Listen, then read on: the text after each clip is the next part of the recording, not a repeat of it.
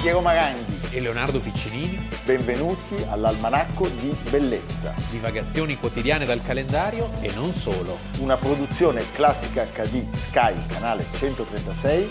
in collaborazione con Intesa San Paolo.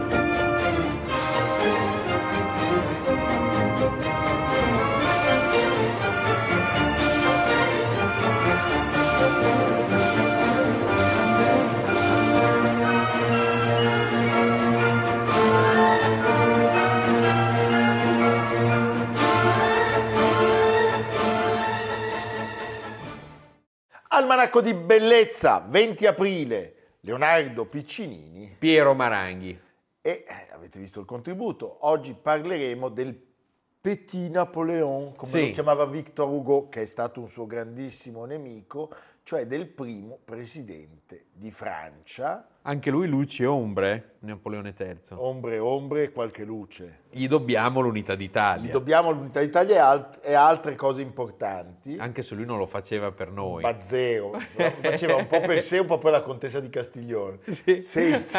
Gli piacevano molto le donne. Le donne. La madre lo chiamava invece, rispetto a, a Ugo, il dolce tenebroso. E Eh beh, la mamma, ogni scarafone è bella mamma. Bella mamma sua. Il carattere era un carattere chiuso, lui si chiamava Carlo Luigi Napoleone Bonaparte e nasce a Parigi oggi, il 20 aprile del 1808. È Quindi nel, nel nel momento trionfo apicale, assoluto. Terzogenito in quel momento del re d'Olanda. Luigi Bonaparte. fratello del nostro Napoleone che li metteva un po' dappertutto a fare i regnanti, Eh, ne uno aveva, in Spagna, sì, uno sì. in Olanda, e di Hortense de Beauharnais, una vecchia conoscenza, la figliastra di, Di Napoleone, Napoleone perché primo. era la figlia di Josephine. Joséphine Larmé, e Sì. sorella di Eugenio, Eugène, il re, il viceré d'Italia. viceré d'Italia. Allora, lui cresce Sì. in esilio sotto gli occhi vigilissimi di quella madre, nel castello di Arenenberg. Bel posto, Bel posto, io non sono mai stato, ma lui sì. ma ci- ti, po- ti porto. No, mi ha detto che non mi porta.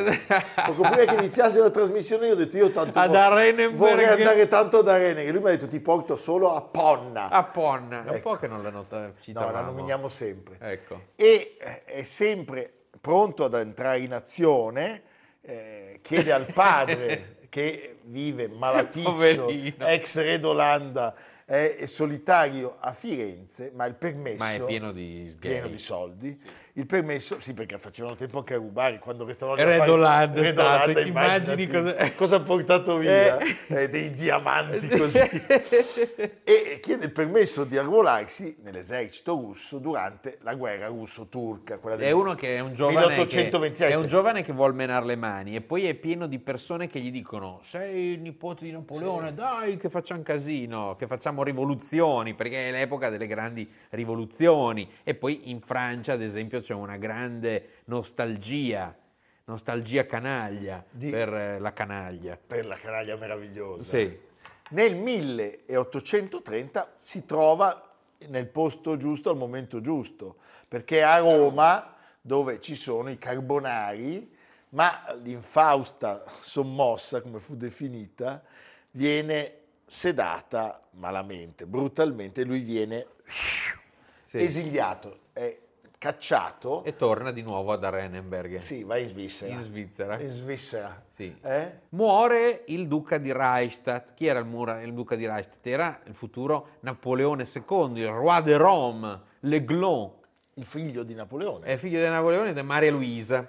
E a quel punto il partito bonapartista Lo le- elegge come nuovo leader. dice l'Elu, Eh. proprio dice l'Elu È il nostro leader. è il nostro leader. Sì. Siamo intorno al 1840 quando le ceneri dell'imperatore tornano da Sant'Elena e sono solennemente tumulate alle San Valide. da Re Fi- Luigi Filippo. E in quel momento lui capisce che bisogna farsi avanti. È il momento giusto per prendere il treno del buonappartismo. Sì, le sbaglia tutte all'inizio. Sì, perché è troppo veloce, non calcola bene, eh, poi soprattutto secondo me si fida delle persone sbagliate e... ehm, E gli altri non credono definitivamente a lui. sì, Cioè lui, questo è un caso, secondo me, del- di quello che veniva considerato. un po' come Calenda, insomma, No, Calenda non arriverà mai a essere imperatore o capo. non sappiamo, guarda No. tutto può succedere. Beh, no, adesso scusami, il caso è quello di Conte.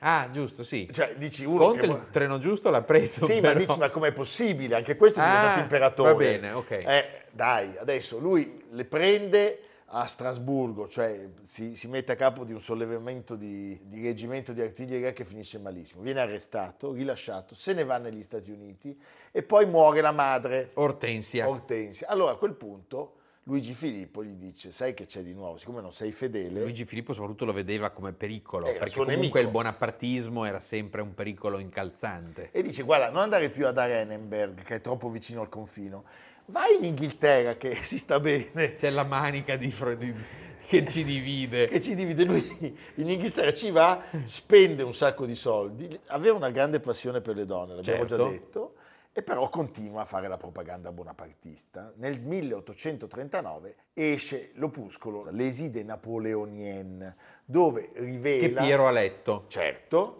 all'incontrario però, dove rivela l'assoluta convinzione di riuscire a restaurare l'impero. Eh, E Eh beh, per il Ragazzi, dai e dai. ce l'ha fatta. Sì. E si prepara per il secondo colpo di mano, cioè lui sogna uno sbarco a Boulogne nell'agosto del 1840, ma anche questo fallisce miseramente. Qua mi viene in mente il Messico del povero Massimiliano. Sì, eh, lui aveva come modello sempre Napoleone, cioè lo zio, e sapendo che lo zio aveva tentato in modo coraggioso tanti così, sbarchi, rinascite, battaglie. 100 giorni. Eh, sì, e allora ci prova lui anche dice, lui. "Ci provo anch'io". Però gli altri si erano fatti un po' più furbi, Sì. un po' più attenti.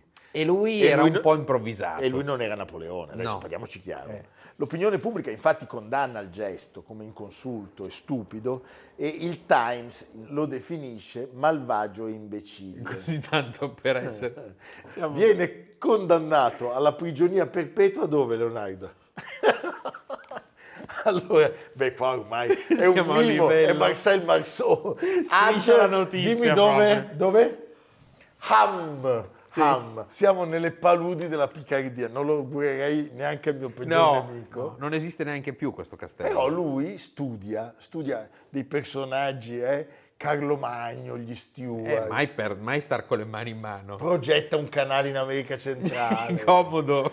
scrivi un opuscolo sulla- sul pauperismo. cioè, il tempo, sai, non passava mai. In quel momento Non c'era la TV. È impregnato di teorie socialiste e riesce Stava anche, anche dando di matto a un certo punto. riesce anche ad avere due figli dalla giovane stiratrice Eleonora Vergeot. Eh, come diceva Totò, cioè, Eh no, ma- vitto, alloggio, lavatura e e stiratura. stiratura. A me viene più in mente amici miei. E così. Eh? Sparecchiavo, stiravo, ha messo la gonna in capo, fatto su comodi. Vabbè, abbiamo un contributo.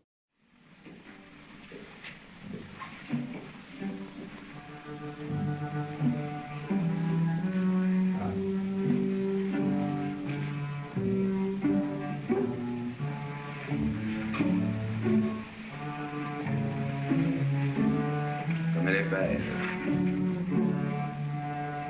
Le 17 juin 1815, à cette place même, l'empereur fit à ma mère ses adieux. J'étais présent, je me revois. Il questionna la reine Hortense à mon sujet. Il s'inquiétait de savoir si j'étais intelligent. Il ne devrait pas parler de cela. Cette question sera toujours posée à mon égard, elle ne sera jamais résolue. Toujours est-il qu'il pria ma mère de me remettre un jour cette perle qui avait appartenu à l'impératrice Joséphine. Nel 1846, travestito da muratore, evade e torna a Londra.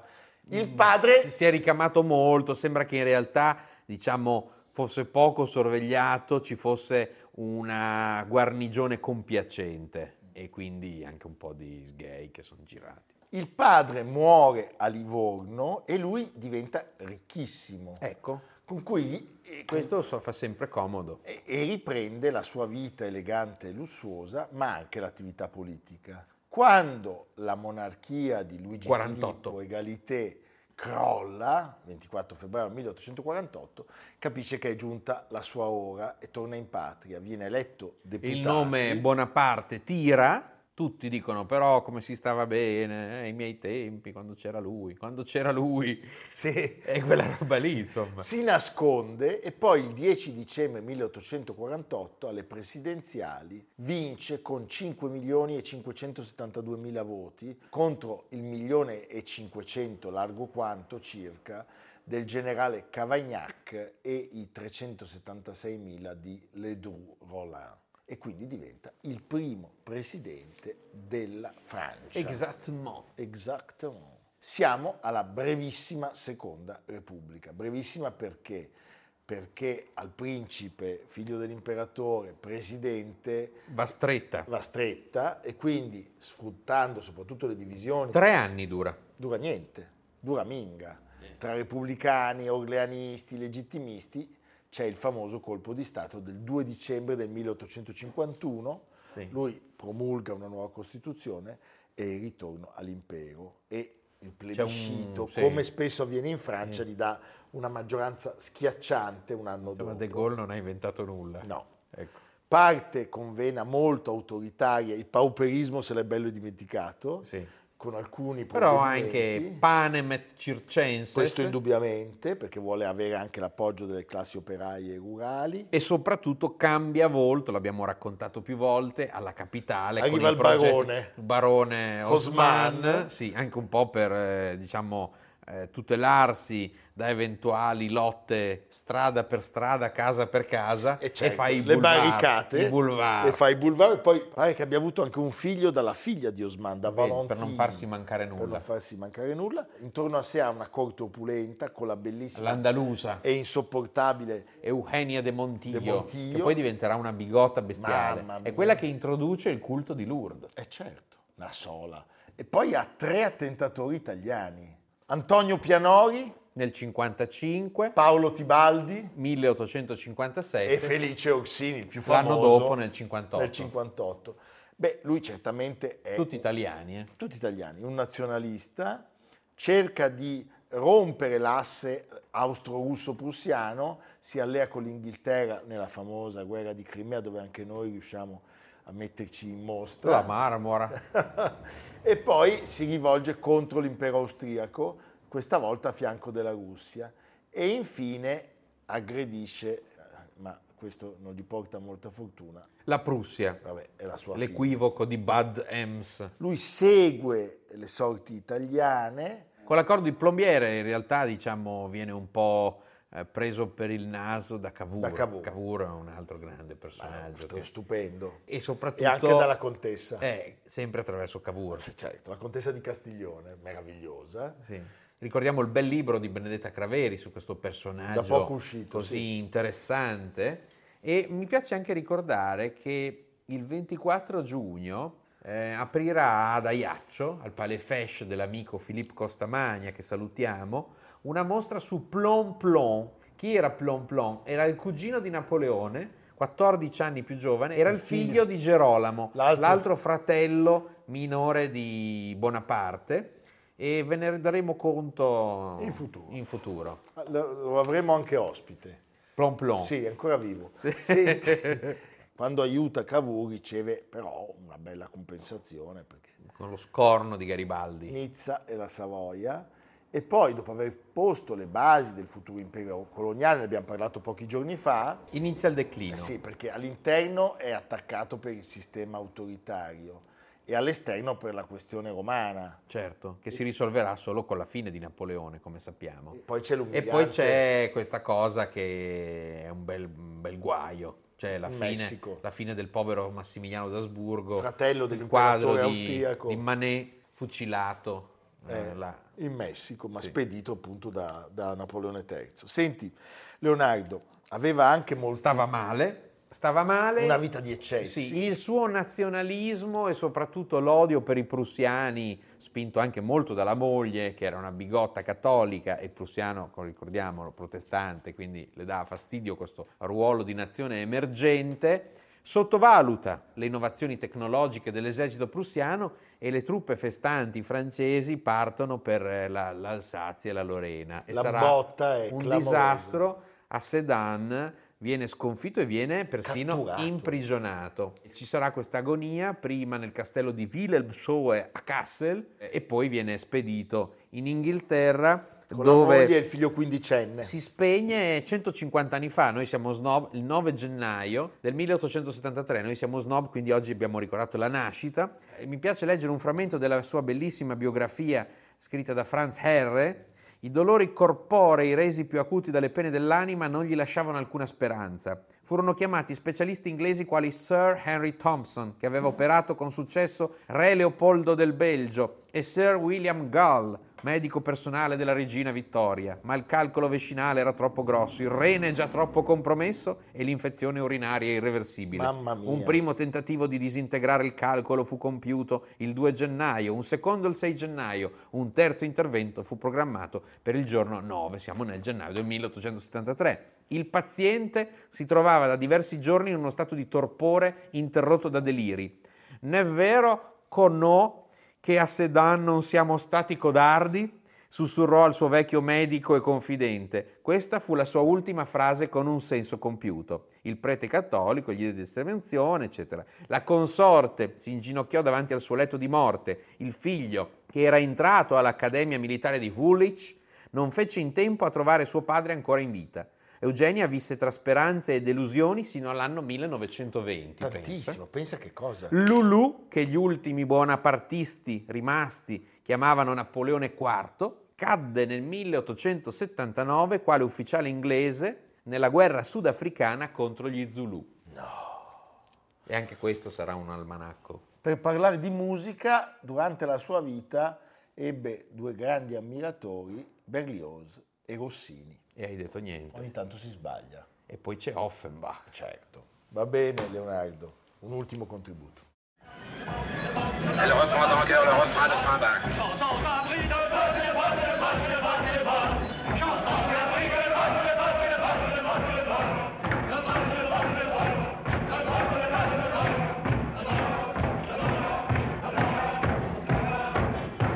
Mais elle se rend mal compte du bruit de bottes qu'elle entend. Ce bruit lointain va grandissant de jour en jour. Ce bruit de bottes, c'est la guerre et ses bottes sont allemandes. Et c'est 70, et c'est 71. C'est la défaite, le désastre. La capitulation de l'empereur à Sedan. C'est la France envahie. Faites arborer le drapeau blanc.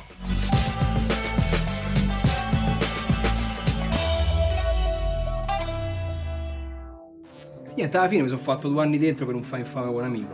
Poi sono uscito, sono andato a lavorare al cantiere da mio zio. Là tutto bene fino a tre mesi fa che si è morto. Eh, mi dispiace. Ma non ha sofferto, eh. Cioè la cortellata gli è andata bella precisa qua, proprio sulla carotide, sì. Faceva pure ragione quello che gli ha data la vecchia storia dei poker online. Comunque. E là scoppia il casino perché i figli cominciano a litigare, si sono scannati per eredità. C'è stata una spregiativa legale per, per la divisione dell'eredità, c'è stata tutta... Le famiglie sono così, no? Se litiga per i sordi, come al solito. Scusa che hai detto? Ha detto che i figli hanno cominciato a scannarsi, è sempre così che i sordi, no? cioè, quando ci stanno i sordi... No, ah no, hai detto un'aspra diatriba legale. Chi? Eh, Io, non, ast- non so manco che vuol dire. Tu guarda. sei laureato. Non sono laureato io. Raga, Eh, io sono stato chiaro, non assumo laureati. Ma non sono laureato, ma mi hanno cacciato da scuola in terza media che spignevo il fumo. Non siete affidabili. Ma che stavo qua se ero laureato? Abbia pazienza, no? Sei il terzo questa settimana. Sono laureato. Vabbè, sono laureato, sì. Sì, ma guardi, è un errore di gioventù del quale sono profondamente consapevole. Io, guardi, ho inoltrato una richiesta per rinunciare al mio titolo accademico. Significa che tempo due settimane io ho praticamente la quinta elementare. Eh, se vuole le esibisco tutta la documentazione pertinente. Senti, raga, qui c'è da sporcarsi le mani. Sono qui apposta. A me non mi serve la gente che sta tutta la vita sui libri. Sono d'accordo. È chiaro? Sì. E poi sapete che sei troppo bravo ragazzo. Eh no, però, no, bravo ragazzo, no, però. Eh no, perché guarda, io sono una persona pericolosissima, invece. Da un momento all'altro io potrei fare dei gesti. Inconscienti. Sì. Caro Leonardo, parliamo oggi di una delle più antiche università del mondo. Sì. La più grande d'Europa per numero di studenti tra i migliori istituti statali d'Italia è l'Università degli Studi di Roma, Per gli amici, la Sapienza. la Sapienza, anche Uniroma 1. Sì, ecco, Uniroma è spaventoso. Sai la mail, Cioè, Uniroma. io sono a Uniroma 2, Eh. 7, ma che, che è? Allora, viene fondata il 20 aprile, così abbiamo un po' di storia noi da raccontare. Del 1303, Ecco, proprio no? quel giorno. Capisci? Sì. sì, sì, è sicuro. Da Papa Bonifacio VIII, Famiglia, schiaffo di Anagni, Sì. ma famiglia Caetani, Caetani. Il Papa, appunto, è quello dello schiaffo, figura certamente Odiata ambigua. da Dante. Dante non, non- non- non ci pensa su un attimo. Eh, Nei simoniaci i lo mette. simoniaci lo ficca nella bolgia dei simoniaci e con una bolla pontificia in supreme preminentia dignitatis nasce la prima università romana detta Studium Urbis. Ovviamente a Roma c'è il Papa e quindi è il Papa che decide. Nel 300 operano a Roma già diverse istituzioni scolastiche, ma manca un, un ente Riconosciuto. ufficialmente riconosciuto. non sono parificati, insomma. No. Quando la sede pontificia si sposta ad Avignone ed è là, cattività Esatto. avignonese, che è un po' quella che noi facciamo qui dentro da Qui tre anni. dentro, non se ne può più. Va È bene. la nostra Avignone. la gestione della- dell'università viene affidata al comune di Roma. sì, all'Ace, Mamma mia. Eh. all'Acea, all'Acea. Allora, i finanziamenti giungono dalla tassazione del vino Ecco. forestiero e dalla generosità di alcuni nobili romani. Nel periodo rinascimentale, Ecco, Papa Eugenio IV, il veneziano condulmer, con Dulmer, sposta la sede per la prima volta nell'area di Sant'Eustachio Eustachio, certo. ed è la, la Sapienza, il Palazzo della Sapienza, quello che tutti voi conoscete per la bellissima cupola di Santivo, il capolavoro di Borromini, il solenne cortile, oggi sede dell'Archivio di Stato di Roma. E questa sede sarebbe durata dal 400, da, da Papa Eugenio IV, fino al punto alla Mussolini negli anni 30, quando viene inaugurato il nuovo campus universitario. universitario. E poi c'è il momento di Alessandro VII. Papa Chigi, Papa Chigi, la biblioteca alessandrina, che non è di Alessandria d'Egitto, ma di Alessandro se stesso. esatto, la fonda e eh, poi viene spostata, oggi è nella nuova sede della Sapienza, è una, università ri- è un- è una biblioteca ricchissima. E da pochi anni il nome Sapienza è sul portone principale ed è quello ufficiale dell'Ateneo. Perché? Perché? Perché perché c'è scritto Inizium Sapientiae Timor Domini, l'inizio della sapienza è il timore di Dio. sì, ammazza oh. Eh beh, Vabbè. che è una massima tratta dal libro dei proverbi dell'Antico Testamento. Eh, insomma, farlo pure del nuovo. Poi siamo diventati buoni.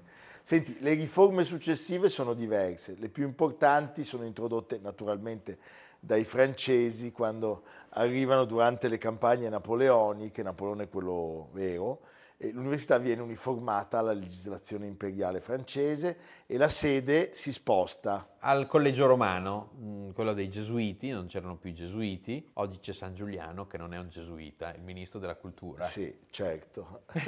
e poi quando si passa dallo Stato Pontificio al Regno d'Italia, l'Ateneo si deve laicizzare, gioco beh, forza. spiace. Eh, spiazze. Nel 1872 con decreto regio la legge Casati, provvedimento statale in materia di ordinamento scolastico, viene estesa alla Sapienza con conseguente inquadramento dell'istituto nella legislazione nazionale. Giusto? Eh?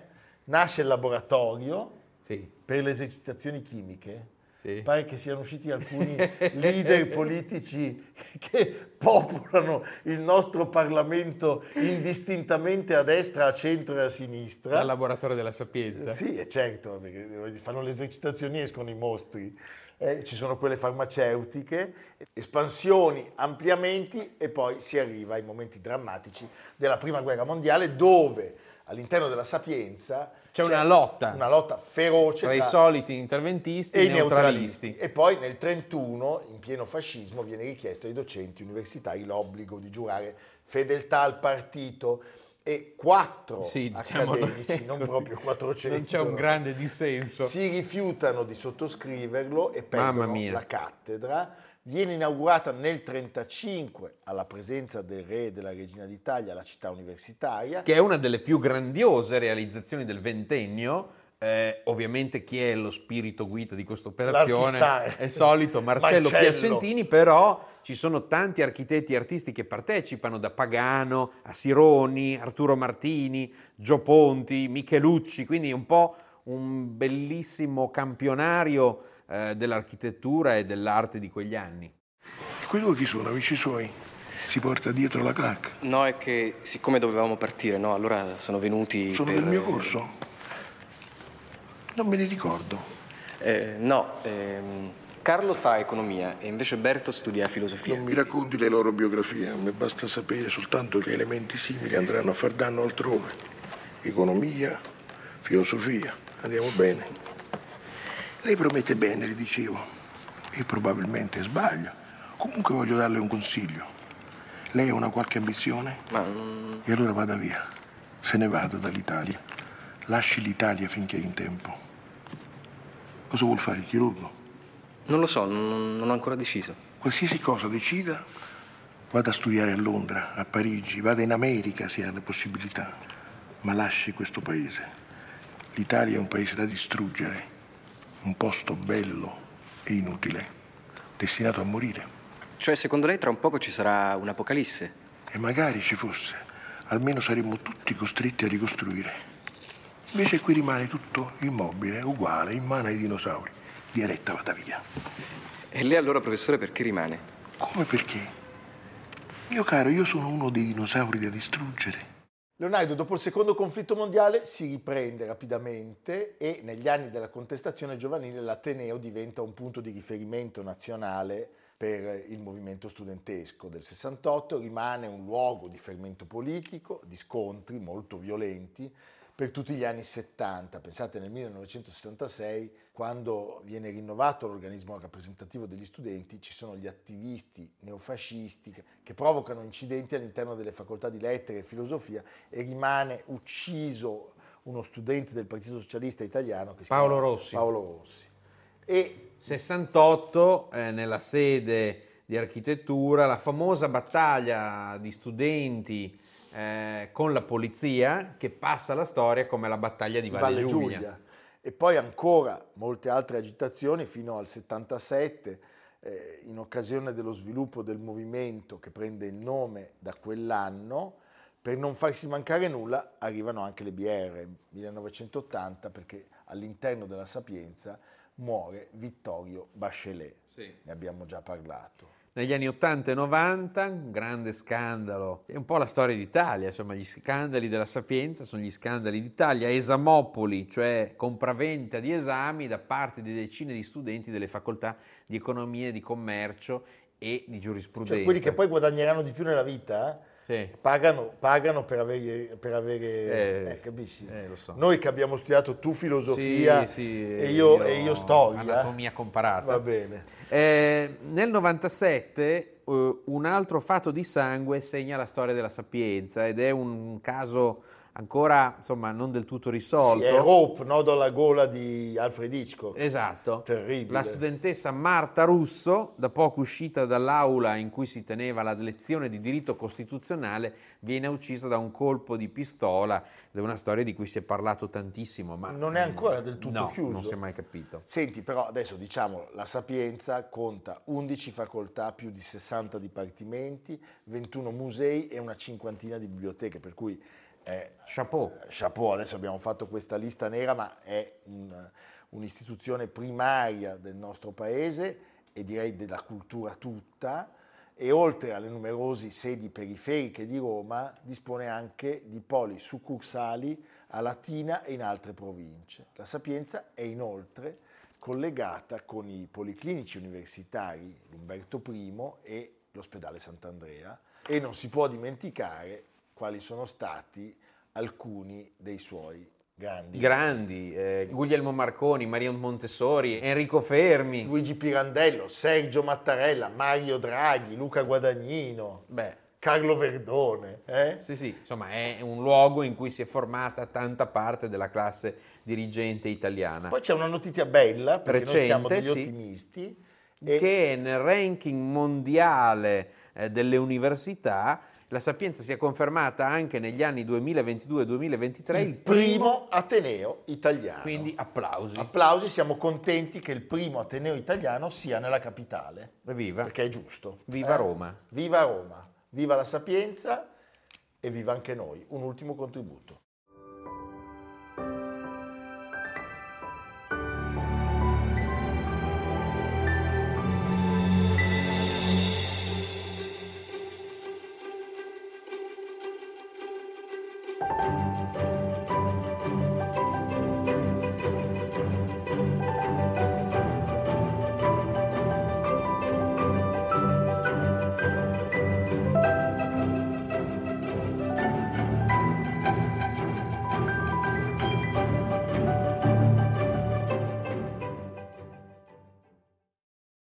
Lo ricordiamo, tutte le puntate sono disponibili anche in podcast su Spotify, Apple Podcast e Google Podcast di Intesa San Paolo Ne, cercando Almanacco di Bellezza 2023. Alle nostre spalle c'è l'Almanacco di Bellezza Libro e come può restare ancora qui? L'ultima copia, ordinatela, ve la porteremo. l'ultima copia no. Sì, è l'ultima copia. No. Sì, così dai la ordinano. Ah. Eh, È un trucco, sono È astutissimo. come Berlusconi quando dice devi dire a una Sì. ragazza venerdì o sabato. No, facciamo, facciamo Quella lì. una pubblicità fortissima, Leonardo. Sì. Se la ordinate, ve la porta a casa lei. Così però.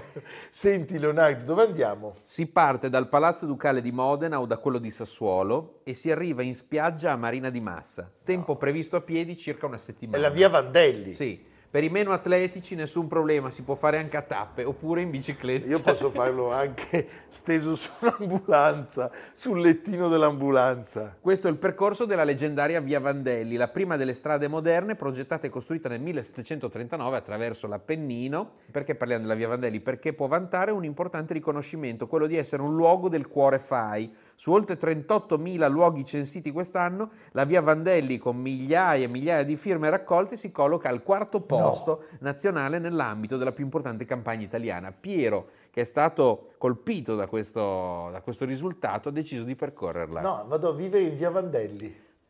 Mi nutrirò di radici. Sì. E se volete saperne di più, lo faccio io adesso, venite a trovarmi. Unica nel suo genere, nel suo percorso conserva ancora diversi chilometri di lastricato originale, così come le locande di un tempo che nel 2022 sono state visitate da circa 3.000 persone. Beh, felicissimi allora. Quindi- Segnalazione positiva. Dati da fare. Sì, da- sem- come sempre Leonardo. Ecco, non, mi sto qui, raccomando. non sto qui mani in mano. No. Va bene signori, noi ci congediamo per eh, rivederci direi Domani. domani come al solito. sì. Ma non cambiate canale. Non cambiate, restate sintonizzati. Su Classic HD. Belli, bellissimo. Diamo la linea ai programmi del canale. Che bravo. Era tutta la vita che volevo dirlo. Là, e finalmente ci è riuscito. Eh.